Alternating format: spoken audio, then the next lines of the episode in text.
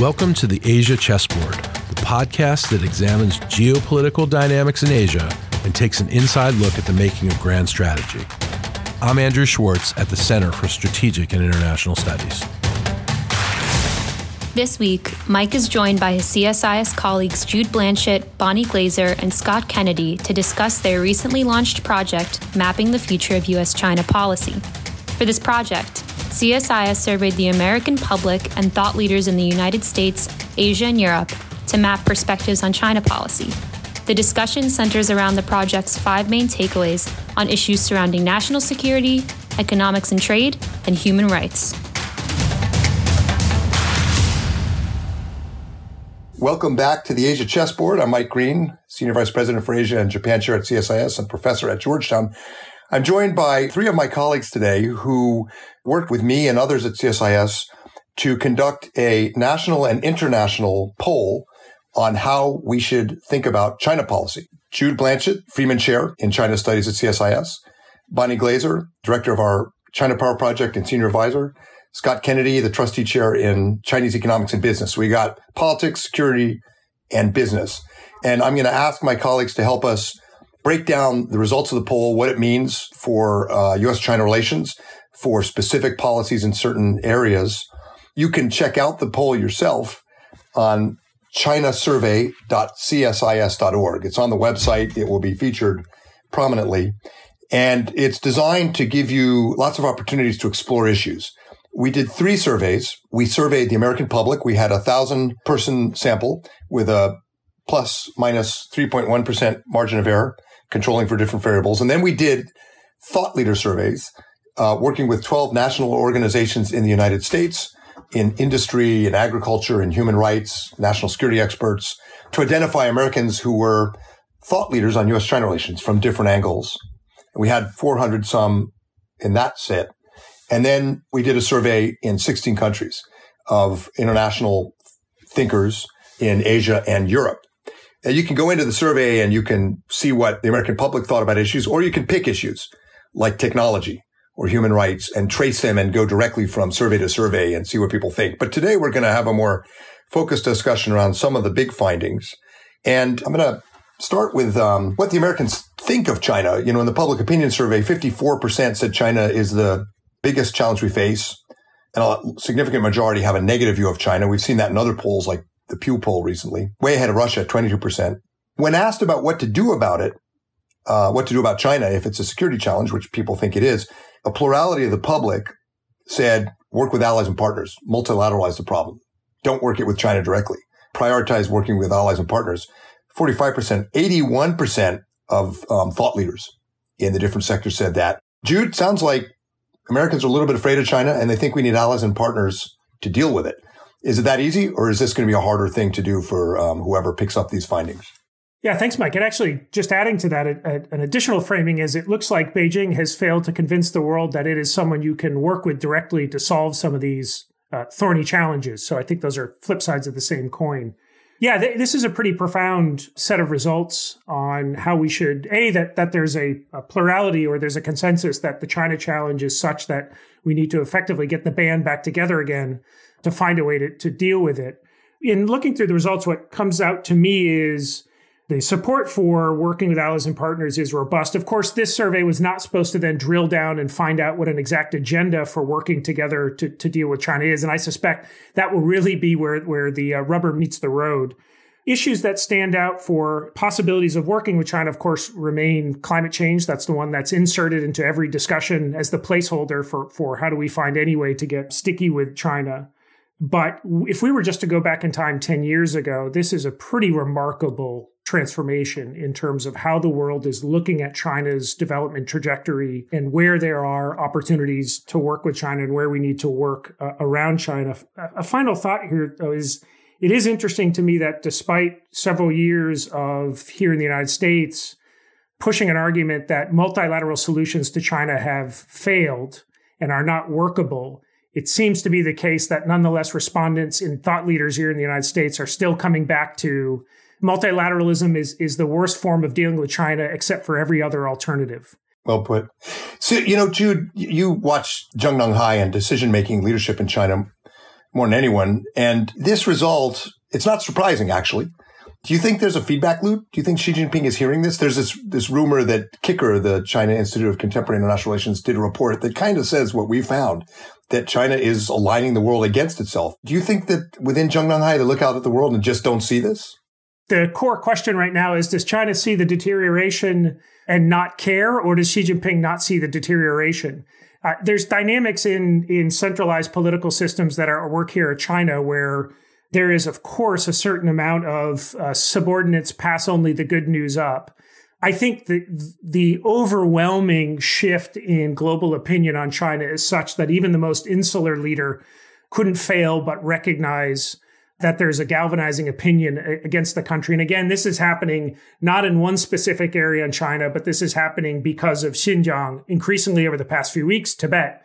We've got Taiwan, we've got Hong Kong, wolf warrior diplomacy, this is a multi pronged set of grievances against China. So I suspect the Xi administration knows it. I think the more profound and concerning uh, implication of this, though, is they don't care. They are going to play their game. They're going to play it strongly. And I suspect when they look at, out at the balance of power and look at the US political system and where the United States has been in responding to coronavirus, this probably confirms their existing view that the United States is a declining power with deteriorating democratic institutions, uh, and China's on the rise. So I think Xi certainly thinks uh, that time is on China's side.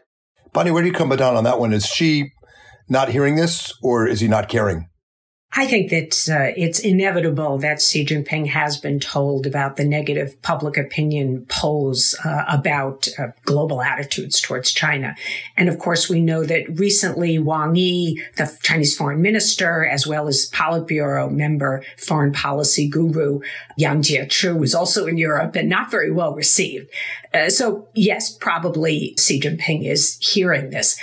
But I agree with Jude that this is not the top priority for Xi Jinping. He cares far more about his reputation and support domestically. He is seeking to consolidate the party, national unity, using um, the criticism from abroad to actually forge that greater national unity at home. I think that Xi Jinping is willing to pay a price in the international community as long as he can have the support that he needs as we continue to some very important anniversaries coming up. And of course, in 2021, uh, it's the anniversary of the founding of the Chinese Communist Party. In 2022, we have the 20th Party Congress. And that will be very significant for Xi Jinping as he assumes the mantle of the leader in his third term. Unprecedented. So he knows he cares. He just doesn't care as much as he cares about what the Chinese people think about him right now, which is a, a mark of insecurity as much as it is arrogance and expansionism right now. You know, the Chinese Ministry of State Security or the Foreign Ministry could look through these numbers and find some comfort for their strategy. It, you know, there's a lot of overlap, a lot of overlap in terms of concerns about technology, human rights, um, and a preference for the Americans working with allies and partners, and especially among countries like Japan and Australia. But there are little pockets where the Chinese can see lots of avenues to disrupt coalition building. Uh, for example, in Southeast Asia, there is strong preference for the U.S. to work the China problem multilaterally. But our poll found that in effect, Southeast Asians are not going to choose sides. I'm talking 100% of the Indonesian respondents, and close to that for Malaysia and other parts of Southeast Asia, said they would prefer for their country to stay neutral. There were one or two countries in Europe, Italy, and Britain, although in the British case, I think we didn't have a high response rate, and it may explain it. But nevertheless, a few countries in Europe that have similar views about staying neutral in the U.S. China uh, dispute, at least the elites uh, in the foreign policy communities we surveyed. I think what this shows you is there's a lot of churn in the debate about China and Europe, but it's not uniform. And in Southeast Asia, they're worried about it, but they're going to step uh, in their own direction. They're not going to move in front of these two moving trains, the U.S. and China. We ask a lot of questions about economics. I think for all of us, the part that really stood out was the overlapping concern in all the surveys about 5G. Two thirds of experts in Europe and Asia, and two thirds of national security and business experts in the US said ban Huawei from a market. It's quite clear. When asked about export controls, blocking uh, telecom component exports to Huawei and other Chinese companies, however, it was more mixed 30, 40%, something in that range uh, in the three surveys, US, Europe, and Asia supported that. And, you know, understandably, because, for example, Japanese telecom companies are uniform in blocking Huawei, but companies like Sony, Toshiba, the US entities list, the export control list, aimed at 100 Chinese companies is costing them reportedly billions of dollars. So that's a gray area that requires international coordination. Scott, where do you see the sweet spot? I mean, how do we manage this space that's not business as usual, but it's not complete decoupling? Uh, what do you think? Thanks, Mike. And it's been uh, a real pleasure to collaborate with you, Bonnie and Jude, on this. I've done several surveys over the years in China, and you should see what it's like when you're on the ground trying to, to poll people in China and organizations. And this was a lot easier. And uh, maybe it's the fact that we were uh, doing this from our bunkers, but this this was a real pleasure to do, and I really really appreciate it. I, I think what this what the results show on on economics is if there is a coalition building, it's for what I would call a Goldilocks policy, which is not outright full scale decoupling. Only 19 to 20 percent of uh, American and European Asian thought leaders or even the public want full scale decoupling, but they do want, as you said, significant pressure on specific areas, including on Huawei in particular. So, what I would call decoupling with a small d in those in very targeted areas where the risks are the highest and we can't mitigate those risks with other measures. But on the other hand, they want to collaborate, not collaborate to cooperate with China, but to collaborate to compete against China through international institutions and uh, with allies and partners. And I don't think to pull apart the sort of what is this this paradox. I don't think it's about a return to multilateralism a la 10 years ago, general membership organizations like the UN or the WTO it's cooperation multilaterally with like-minded countries, right? Where there's already agreement about the basic ground rules and assumptions of, of what makes what's fair economics, what's fair human rights, et cetera, and good good governance. So I think that's that's where the sweet spot is, and you see that it's not going to be an easy coalition to keep together, and the Chinese can divide and conquer to some extent. But I think that's the most likely path toward a, an effective approach. You know, it's interesting. The you know we asked in the survey what stakeholders in the U.S. thought of President Trump's approach to China on the economy, which of course is characterized primarily by unilateral tariffs to try to get concessions. And 71% of thought leaders thought that approach had hurt us and hadn't done anything to change China's economic behavior. It's pretty damning. The public was more divided along partisan lines. Basically, Republicans were more positive and Democrats were more negative, but not overwhelmingly positive. You know, less than half the Republicans thought that it was working among the general public. So it seems like the survey kind of is a rejection of unilateral approaches to China on the economy and more towards multilateral. And uh, the problem is, how do you do that? I mean, for example, TPP, which we all supported, the Trans-Pacific Partnership, was a rule-making coalition of big economies that that had the real potential to force some choices on China. But TPP, it's going to, I, I think, be hard to get back on the table for a while politically. There's a lot of overlap in technology, but on some of these issues around data, the U.S. and Europe are not in the same place. Maybe the maybe the way to do it is a smaller regional digital agreement using the USMCA with Canada Mexico, the US Japan agreement, and building in Korea and Australia and others. I don't know, I'll start with you, Scott, but how do you, you know, yes, work with allies and partners. Yes, multilateral is a problem. No unilateral um, tariffs kill us. But what does this Goldilocks look like in terms of the trade strategy? Uh, when, when Goldilocks was in the Three Bears house having food, there were also some kids there and, and they engaged in uh, parallel play.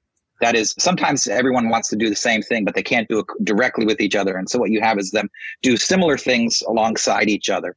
And so to get the U.S. and its allies and partners to uh, deal with China on some of the tough issues like export controls, it's not going to be about you know all reviewing the same cases and making the same decisions at the same time but a general agreement about what the basic standards are and how should the us and others act and then so parallel uh, some coordination on some of those tough issues and so the challenge is, is going to be we're going to need to do things that Beijing does just does not like. I think on the constructive side, it's going to be about setting new rules. And I think digital technology is the first place and most important place to start. We we just need much greater rules about privacy, uh, cybersecurity, the appropriate uses of, of AI, where data is stored, all of those things and market democracies need to come to terms about that and then say hey this is what the world should look like and we want china to follow those rules. And until we do, uh, cases like TikTok, Tencent, all those are going to be very, very difficult to manage without a comprehensive uh, international rule based system on which to en- engage the Chinese, either cooperatively or if we can't, uh, then to put them outside that system. So you're saying don't holster your unilateral tariffs and just rely on the WTO or multilateral trade agreements, which take forever, but use them both. And we didn't ask you to choose one and none of the others. We asked which is the most effective. And so there's still a role for unilateral tariffs and unilateral actions and export controls. Just to sum it up, I would say it would be we had a policy for a long time of patient integration with China. We shifted towards impatient opposition, and now we need patient pressure. And that patient pressure involves some unilateral actions as well as collective actions as well. The other thing we should probably stop doing is unilateral tariffs on all our allies in steel and other areas who we need to get into this game. So we're, we're, uh, you know, the Trump administration, uh, I sometimes joke is like the sheriff who calls together the posse and then starts shooting at them before he even goes at the bad guy. So it's not a wholesale rejection of the approach. It's just putting it in a larger context where we maximize the leverage we have from allies and partners who agree with us without giving up our unilateral approaches. Jude, is there a, is there a clear way forward that you can see with this? Well, I was just going to add, add on to this. I, I, mean, one of the takeaways is despite the fact that the word decoupling shows up in, in every third article uh, about China's and the economic challenge, what we see out of the survey results is there is not a robust appetite for binary full stop decoupling. So, really, what we're talking about is we're on a spectrum of risk mitigation from integrating with certain areas of China. And, and what um, comes out of, of the survey results for me is, and, and Scott was just talking about this, is we in the United States and with our allies and partners don't do much or we don't do well enough by way of governance modernization. The WTO was an institution built to manage and mitigate tensions between uh, economic systems that did largely well in the 20th century, but was not designed to be able to deal with China's mercantilist state capitalist system.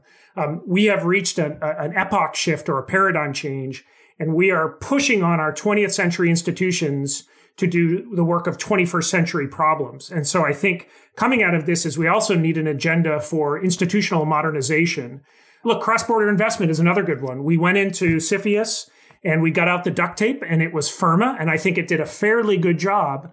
But talk to anyone you know who's working at at CFIUS, they're they're overwhelmed, they're subsumed, uh, was not meant to deal with this China challenge, where really every transaction or, or, inbound investment is suspect to having national security implications, given the sort of integration of the Communist Party into the private sector. So instead of, I think, blaming outdated institutions, what we have to start doing is forward leaning and saying, what institutions, organizations, collaboration mechanisms can we create anew, like we did after 1945, like we did after the Cold War, to start managing these tensions? But I'm heartened by the fact that people are still looking at the China challenge and saying it's mitigatable. And, and I think that's a positive step. Uh, for the non policy wonks listening in, CFIUS is Committee on Foreign Investment in the U.S., and it was created to screen investments to make sure that sectors of the economy that were critical for national security weren't being bought up by foreigners. When I got into this game in the 80s and 90s, 75% of CFIUS cases were against Japan, which is now on our side. And, you know, the funny thing about CFIUS is it's very prone to abuse and rent seeking. And you're right. We just need to understand what we're about. We did ask in the survey about specific areas of economic interaction with China, including portfolio investment, foreign direct investment. There was no appetite or very little appetite for cutting off trade in agricultural products, goods and services. It's really mostly about the tech sector. And that was pretty narrow band in a way, the most important in some ways for our future. It was striking to me that almost exactly 20% of the public opinion of the Europeans, of the Asians, and of thought leaders, 20% said decouple. It's pretty remarkably consistent, and, but, but a minority, as you will both point out. Right. So 80% said don't decouple.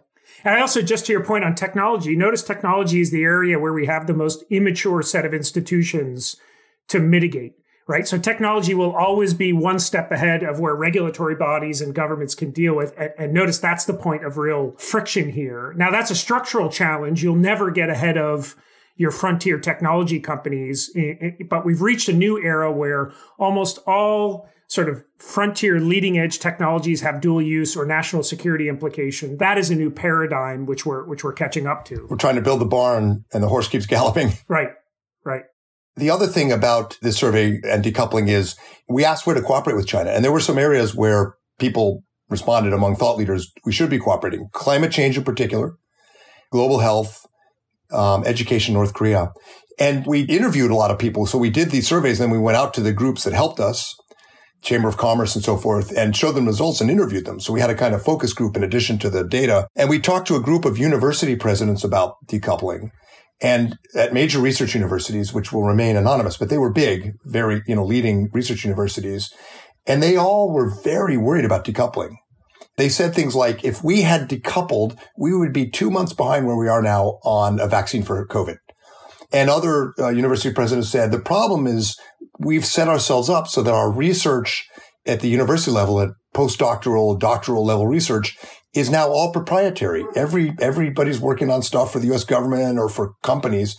So a lot of it is about how we rethink our own innovation and let's keep the innovation academic, but for proprietary work for the government, for companies, let's, that's where we have to put up walls. So let's be smart about where we put up the walls around technology. Very interesting responses from university presidents and uh, academic thought leaders, which we've anonymously included in our analysis. To turn next to security, this was really striking. Chicago Council on Global Affairs and other surveys have showed robust support for defending our allies in Asia. But our survey really, uh, we asked it in a different way, but really robust support. We asked on a scale from one to 10, how much should we risk to defend our allies? Uh, one being don't risk anything and 10 meaning take a lot of risk, take significant risk. And the mean response among thought leaders were all seven or above for defending Japan, Korea, Australia, and Taiwan. Bonnie, that, I mean, you follow Taiwan closely. We have a task force report coming out. This had some real wind to the sails for that report. These were not just national security experts. These were labor leaders, leaders in agriculture and civil society and, and universities. Very strong support for defending Taiwan if it's uh, threatened by China. Did that surprise you? Yes, it really did surprise me, especially since it was only about a year ago that the Chicago Council on Global Affairs found that only 35% of Americans would support U.S. military action to support Taiwan if China was, was attacked. And so I think that there really has been a sea change in American attitudes toward Taiwan. And I would be so bold as to say that this may be a global trend because uh, obviously the thought leaders we polled around the world also supported Taiwan. But I mean, American thought leaders, American public, even, you know, young people, uh, these are individuals you, you would think young people between the age of 18 and 30 might not know that much about Taiwan. But I think that perhaps it's a function and part of the increasingly anti-China sentiment, if you will, uh, which of course is reflected in our poll that has led people to support Taiwan more. People know about Chinese military pressure against Taiwan. And also, of course, because Taiwan is just such a vibrant democracy and has been so effective in combating the spread of COVID-19 within its borders. And so, you know, we found um, the mean score uh, among the American public in terms of worth taking a significant risk for was 6.69 for Taiwan, which was just a tad under the mean score for South Korea and uh, Japan, and actually a little bit higher than uh, for Australia. So this was really remarkable. The human rights community came out the mean score of 9.15 supported defending Taiwan. So we found that uh, this is a significant change, I think, in these views. And I think it it really has uh, important policy implications. Just recently, our national security advisor, Robert O'Brien, said Taiwan should make itself a porcupine and reaffirmed our policy of strategic ambiguity, whether or not the U.S. should come to Taiwan's defense in a contingency. That should remain ambiguous. And yet we have Richard Haass, the president of the Council of Foreign Relations, writing in Foreign Affairs that the U.S. should adopt a strategic clarity. And I think what this poll tells us is that maybe the U.S. should not adopt clarity and say under all circumstances will come to Taiwan's defense, but we can warn China that if it intervenes, U.S. military interventions will not be ruled out. And so it's not just a clear cut black and white issue of ambiguity versus clarity. The U.S. should be tougher in its messaging towards China about its threatening of Taiwan and the potential for it to invade Taiwan. And we should make statements publicly and convey them privately as well. What was so interesting about the Taiwan answer, but also the strong support for Japan, Korea, Australia, uh, and defending them if they're threatened, is that it was fairly consistent across all sectors. You know, uh, leaders in the human rights community, leaders in business. Our colleague Louis Lauder, who works on congressional affairs, pointed out in this project that you know traditionally you had different constituencies on China in the Congress and in the in the U.S. You had the human rights constituency, you had the business community, you had the national security experts, and they were all in very different places. And I think this survey, because we were able to burrow deep on some of these issues, shows that they're kind of converging. There are important differences in pockets and different tolerance for risk, but on the whole, I think the survey shows a real convergence among these different constituencies that have, if you think back on China WTO accession and Tiananmen and past incidences, you know, that the defense folks, the human rights community, the business community were on, in completely different places on China, and they're largely overlapping, not perfectly, but there's a lot of overlap. And that includes, by the way, the last topic I hope we can get to, which is human rights. In the survey, we also asked how much risk we should take to advance human rights in China. We asked specifically about Xinjiang and Tibet, Hong Kong, and then developments within China with respect to dissidents. And very robust support. People are willing to take a lot of risk. And that includes in Europe and Asia. I mean, the country where the respondents were most willing to take risks to advance human rights was Japan, followed by France. So there's an interesting kind of potential coalition there. And the business community, half the business community supported targeted sanctions to advance human rights in China. And we didn't break this down publicly, but I think I can say that certain business associations, more than two thirds, supported uh, targeted sanctions. So, Jude, you've been following this, including from Beijing for a long time. To me, this is in some ways the most surprising result. I don't know how you operationalize it, but this is, you know, there's a lot of overlap on this issue. Maybe Xi Jinping has shown a side of China that's creating a picture everyone sees together. What do you think? Yeah, this is, I think, as much a reflection of just how significant the political dynamics have shifted internally in Beijing, as much as it is a comment on some sort of new level of kumbaya solidarity here in the United States. I lived in China six years, moving just prior to when Xi Jinping came to office in late 2012 was gone for three years and then moved back in 2015, the country had changed pretty significantly in just that three years. And we were beginning to feel the great tightening, which uh, the ratchet has continued to tighten ever since. But we're dealing with a, uh, a systematic campaign of repression in China that just wasn't there in 2008, 2009. Of course, we had, you know, the jailing of Liu Xiaobo, who went on to win the Nobel Prize, and China um, still had a pretty abysmal human rights record, but it was not the systematic campaign of repression that you see in Xinjiang, aided and abetted by an extraordinary thicket of technology which is used to reinforce. So I think lots of dynamics have shifted, and we're looking at the sort of political dynamics here, which have I, I, was going to say not converged many of the lobbies who are looking at China, but also crowded out others. There just isn't a business lobby nowadays, effectively speaking, who is openly advocating for maintaining robust economic engagement with China. That has dwindled and, and deteriorated as market access in China has dwindled and deteriorated. But I really do think to if we're trying to find a, a reason for why we're seeing this convergence, this is Xi Jinping and this is facts on the ground in China. So Scott, we we did some focus groups with different industry associations looking at this data and and asking why are your members surprisingly hawkish on human rights in China, at least surprising uh, to us. And it could be, you know, that the survey also showed that there's almost zero confidence, particularly in the business community, that China's going to change towards a market economy. Is you think it's that? It's just people are giving up? Is it? I mean, there are different views, but this is not the business community that lobbied George Herbert Walker Bush to resume immediate economic cooperation after Tiananmen or that lobbied his son, George W. Bush, when I worked for him. And we're talking the business community being very united to reject trade cases against China. It's a much more complicated and a, a much more skeptical business community, but maybe more, I don't know, not idealistic, but more, I mean, this will warm the hearts of human rights workers who suspect the business community isn't on their side. It sounds like they might be. I still think it's about threading a needle. And, you know, two, three decades ago, when there was a question of whether or not China should get MFN and then WTO entry.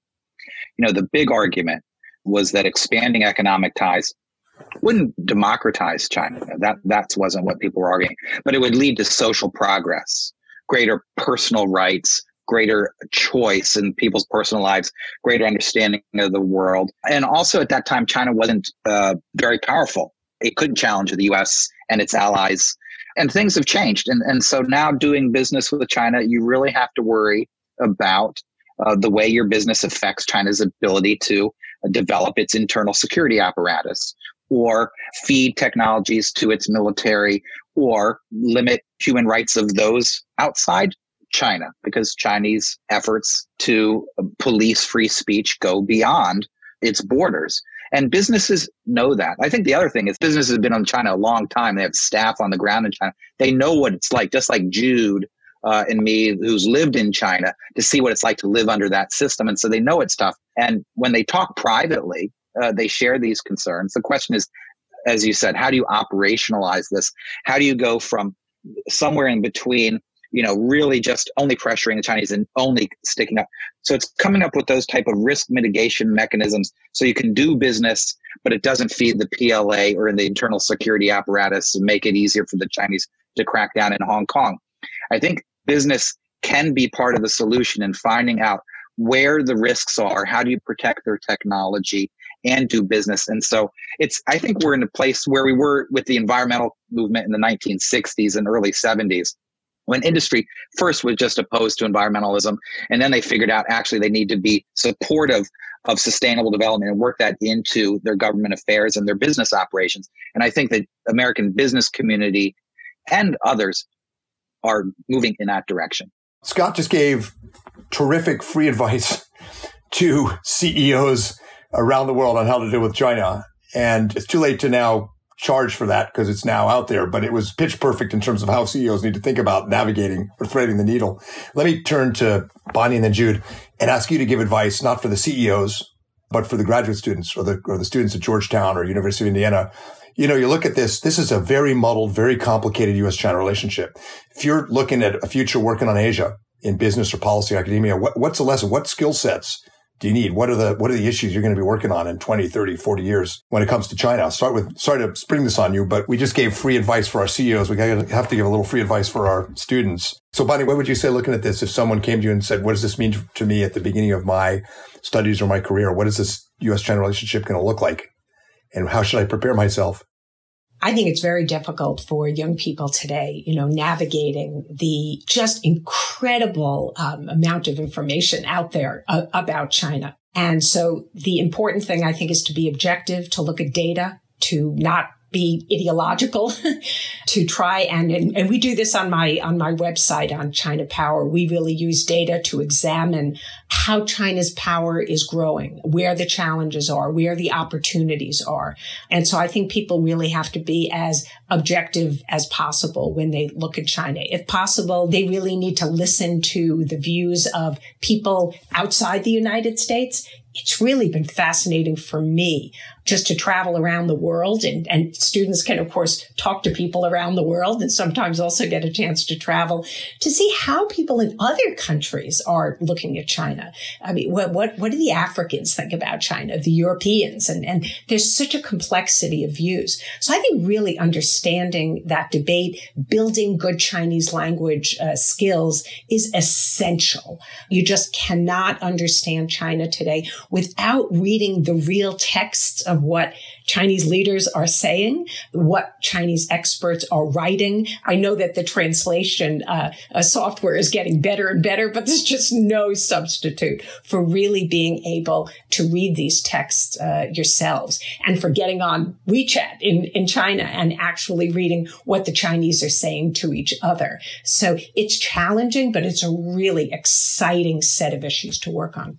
Good. And the China Power Project is a great place to start. It gives, I mean, compelling and interesting assessments of where China is powerful and where it's not.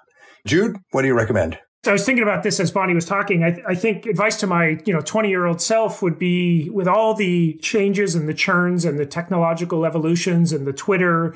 I think people can feel pulled in lots of different ways and, and the world is turned upside down. But I think I probably speak for all of us here that in the end, good, careful, solid, passionate, objective work, arguments shine. So putting down on a piece of paper something interesting, bold, insightful, objective, doing the grind work to get to that thesis, communicating it effectively. There's no substitute for that. So it's it's not about the degree you have, it's not about the internship you have. I think it's just about staying focused on doing really good work. And, and I 100% echo what Bonnie said on getting out of the bubble. And if you feel like you've got the same opinion as everyone around you, get on a, a plane uh, or get on a Zoom call and start t- speaking with different people. This is clearly a new paradigm for how we need to think about China as a truly global challenge. So our, our analytical abilities and capabilities should go global rather than just uh, you know sitting in the beltway. I hope people take your advice, guys, and I hope their professors or their teachers point them to a lot of your work at csis.org.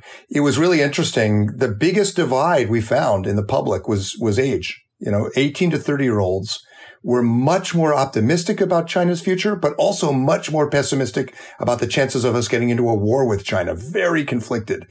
And I think that there are a lot of reasons to have confidence in that generation. They understand the importance of international engagement. That comes out clearly in all polls. They understand the importance of alliances. They're not as afraid of immigration and investment and trade, but they have very different views. Uh, than the generations before him. So we're going to need them to get this right for us as we're um, enjoying this from our retirement porch front somewhere someday. Um, thank you all very much for your incredibly interesting and intense work on the survey, designing it, analyzing it, rolling it out. We're not done yet. We're hoping this will be a continuing conversation in a variety of venues. The survey gave us more questions than answers. Uh, so there's a lot to explore. We hope people will do that at csis.org uh, for our China survey. Thank you very much. Thanks for listening. For more on strategy and the Asia program's work, visit the CSIS website at csis.org and click on the Asia program page.